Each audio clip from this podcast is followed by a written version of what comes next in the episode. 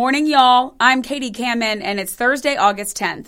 On this date in 1962, a Marvel Comics superhero made his debut in issue 15 of Amazing Fantasy. That superhero was none other than Spider Man. On this date in 1993, Ruth Bader Ginsburg was sworn in as the second female justice on the U.S. Supreme Court. She served on the High Court until her death in 2020. And here's your morning trivia. People of a certain age might remember the classic TV series Candid Camera. The show made its debut on ABC on this date in 1948. But Candid Camera was not its first title. Can you guess the original title of the show back then? I'll have that answer in just a few minutes. But first, it's hot out there. Let's check in on your first alert forecast. And good Thursday morning. I'm meteorologist Joey Sovine. Today is a first alert weather day. Another heat advisory in effect across Charleston County where heat index could exceed 110 degrees. That's the threshold for the heat advisory. It doesn't mean elsewhere we won't get really hot and you don't need to be extra cautious. Uh, definitely the case for today. Be careful out there. Make sure you're staying hydrated. Highs today up to 97 degrees. Will be a slight chance of a shower or thunderstorm, especially north of I-26. Even this morning, can't rule that out later on. So be on the lookout for that. Otherwise, hot and humid. High today, 97 degrees with the wind out of the west at 10 to 15. A little bit more of a breeze, but a hot one today. Scattered showers and storms possible tomorrow at 93, and then hot and mainly dry for our weekend. United Way's Young Leaders United annual school supply drive is in full swing. The nonprofit purchased around 1,200 backpacks for hundreds of deserving students from low income families in the Tri County area. The backpacks are filled with much needed supplies, and volunteers have been packing the supplies for two days, with that process now coming to an end today. And our Destiny Kennedy is at Trident United Way in North Charleston. Destiny, what can students receiving these backpacks expect to find in those bags? Good morning, Nick and Shelby. Students can expect to find the typical supplies like paper, pencils, and a special note written by volunteers wishing them a happy school year. Trident United Way's Young Leaders United annual school drive started at the end of June and went through mid July. Parents and schools in need had the opportunity to apply for these essential backpacks. The packing process began at the beginning of August with the goal of making sure every bag is ready just in time for the new school year. UPS will directly deliver the backpacks to those students in need by next week. These backpacks will also find their way to Trident United Way's resource connection centers in Berkeley and Dorchester counties. Advancement officer at Trident United Way, Daniel Troth German says providing the supplies not only helps those parents struggling, but also gives students confidence.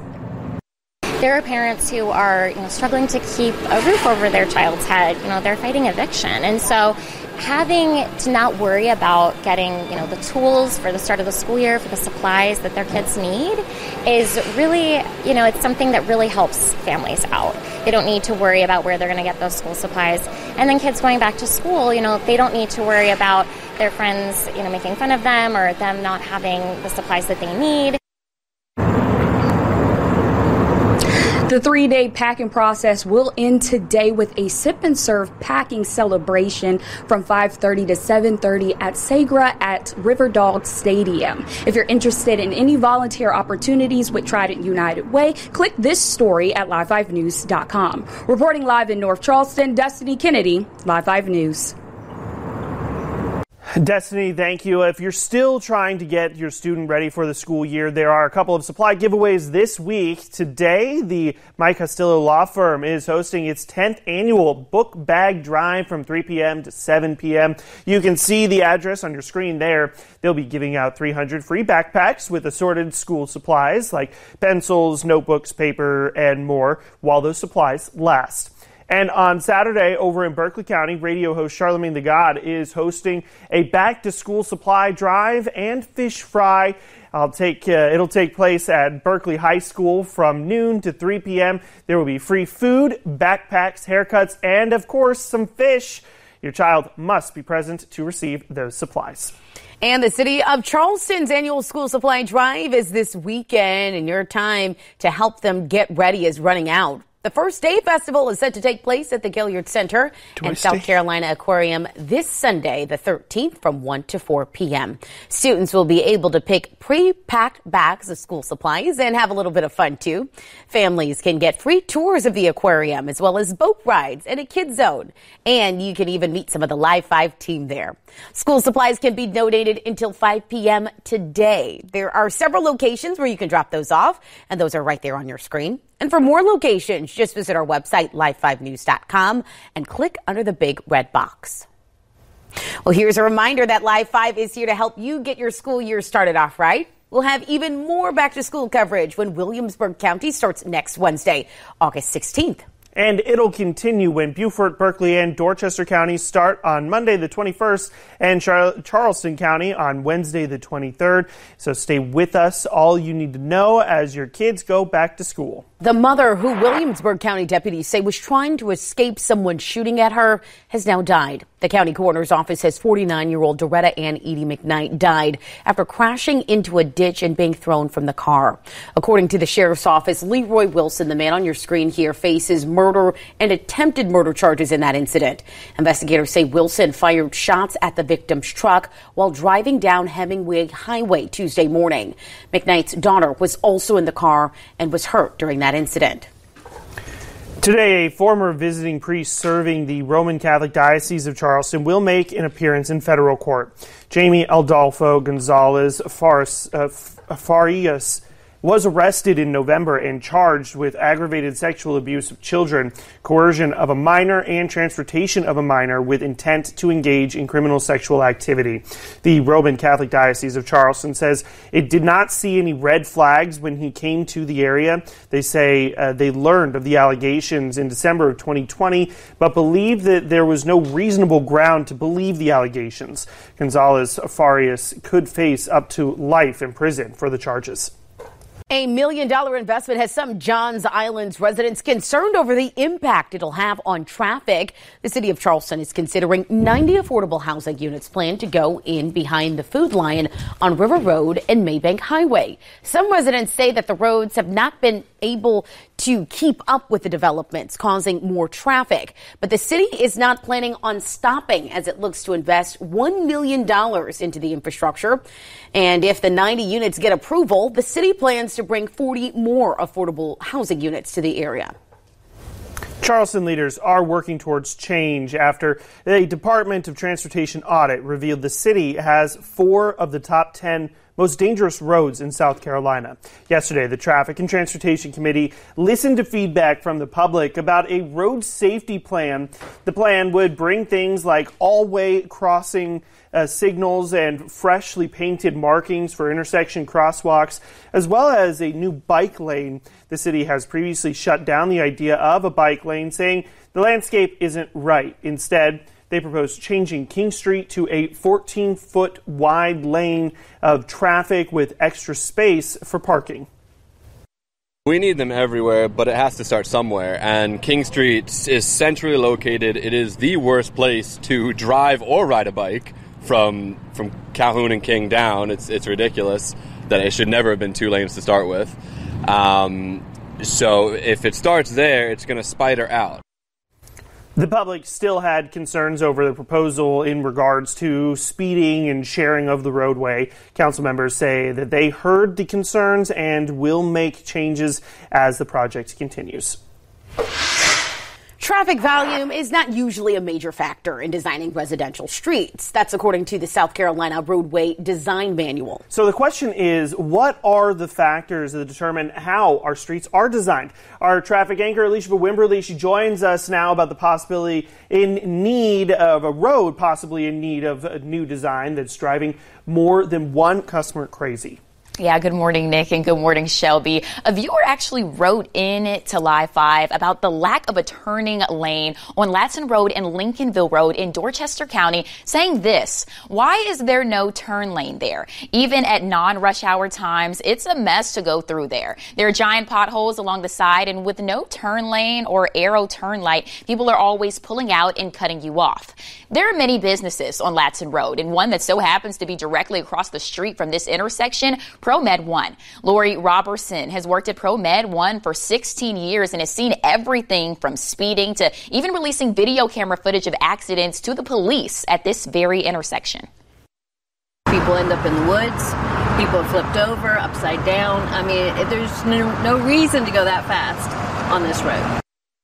Robertson says the mornings and evenings going home, cars stretch for miles along the intersection and accidents happen out front of the business often. And instead of waiting, some cars even skip to the front of the line to turn right. And she says something more can be done to stop it. So it actually needs to be some sort of definite turn lane or a light, you know, something that's going to be very specific. Uh, we've reached out to the South Carolina Department of Transportation on the issue and asked about the requirements for adding a turning lane. But don't forget, you can let us know what's driving you crazy by just going on our website and clicking under this story. Inlets in our local beaches, they can be a great spot to fish or to get a tan, but a dangerous place to swim. The Isle of Palms Fire Department says it's seeing more calls for water rescues lately, especially on the Breach and Dewees Inlet. He, they say that more people want to check out sandbars and once they get out there, they get stuck. There are no lifeguards on the inlet, and some areas have signs telling people swimming is prohibited. IOP officials are encouraging you to pay attention and think twice because you can also impact first responders' safety. The U.S. Coast Guard is working to salvage a boat that sank, leaving crew members in need of a rescue. That boat sank Tuesday night about three miles off the coast of North Myrtle Beach. The Coast Guard said the boat is in 30 feet of water and has about 5,000 gallons of diesel fuel on board. Three crew members on board were rescued. Thankfully, none of them were hurt. The Coast Guard says that there are no reports of shoreline impacts, and the boat's owner is coordinating with local salvage to mitigate environmental and waterway impacts. Low country mother's worst fear, her son being bullied. She tells us she's concerned about her special needs son going back to school because of that. She says that uh, other classmates have tr- been have taken bullying to a whole new level over the summer. Our Emily Johnson tells us more about what exactly occurred. Javen Jenkins is a 16 year old student here at Lucy Beckham High School in Mount Pleasant, where he's gone for the last three years. Last month, Sharnetta Jenkins' nephew showed her a photo of her special needs son circulating on Snapchat. The Snapchat shows two of his classmates wearing t-shirts with printed photos of Javen's face alongside the words fruit bowl. According to Urban Dictionary, fruit bowl means a gay person or homophobic guy who says or does inappropriate things to other guys. Sharnetta reached out to the Charleston County School District where she eventually discussed her concerns with Lucy Beckham High School assistant principal. The assistant principal told Sharnetta she would reach out to the children and their parents about the social media post disturbed me so bad, you know, that I couldn't even sleep. You know, I was kind of upset because I know my son, you know, I've been with him all his life. He is a special needs child, but um, he's a child and he shouldn't have to go through some of that stuff that they were putting him through. And I think they took it to another level when they posted it on a t shirt. Mm-hmm. Teasing a child is one thing but posting it and making it visible to the public is another. The Charleston County School District responded to our comments on this story, saying that the district is working with Lucy Beckham High School officials to determine the course of events. We are determined to addressing the concerns with care and in a way that properly supports our students and their families. Reporting in Mount Pleasant, Emily Johnson, Live 5 News. At the top of the show, I told you that on this date in 1948, Allen Funt's Candid Camera premiered on ABC, but it wasn't originally called Candid Camera. The show had already been popular on radio, and it made its premiere on television with the title it used on radio. You're right if you guessed it was originally known as Candid Microphone. Celebrating birthdays on this Thursday, longtime Days of Our Lives actor James Reynolds is 77. Actress Rosanna Arquette is 64. Actor Antonio Banderas is 63. Actor Lucas Till, TV's MacGyver, is 33, and reality TV star Kylie Jenner is 26. Thank you so much for joining us for another edition of Morning Y'all, powered by Live 5 News. I'm Katie Kamen. I'll talk to you tomorrow.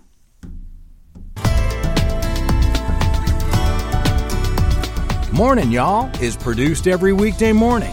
Be sure to subscribe wherever you get your podcasts and download the Live 5 News app for your mobile device. Get the latest news and weather updates 24 7 from Live 5 News, the Low Country's news leader.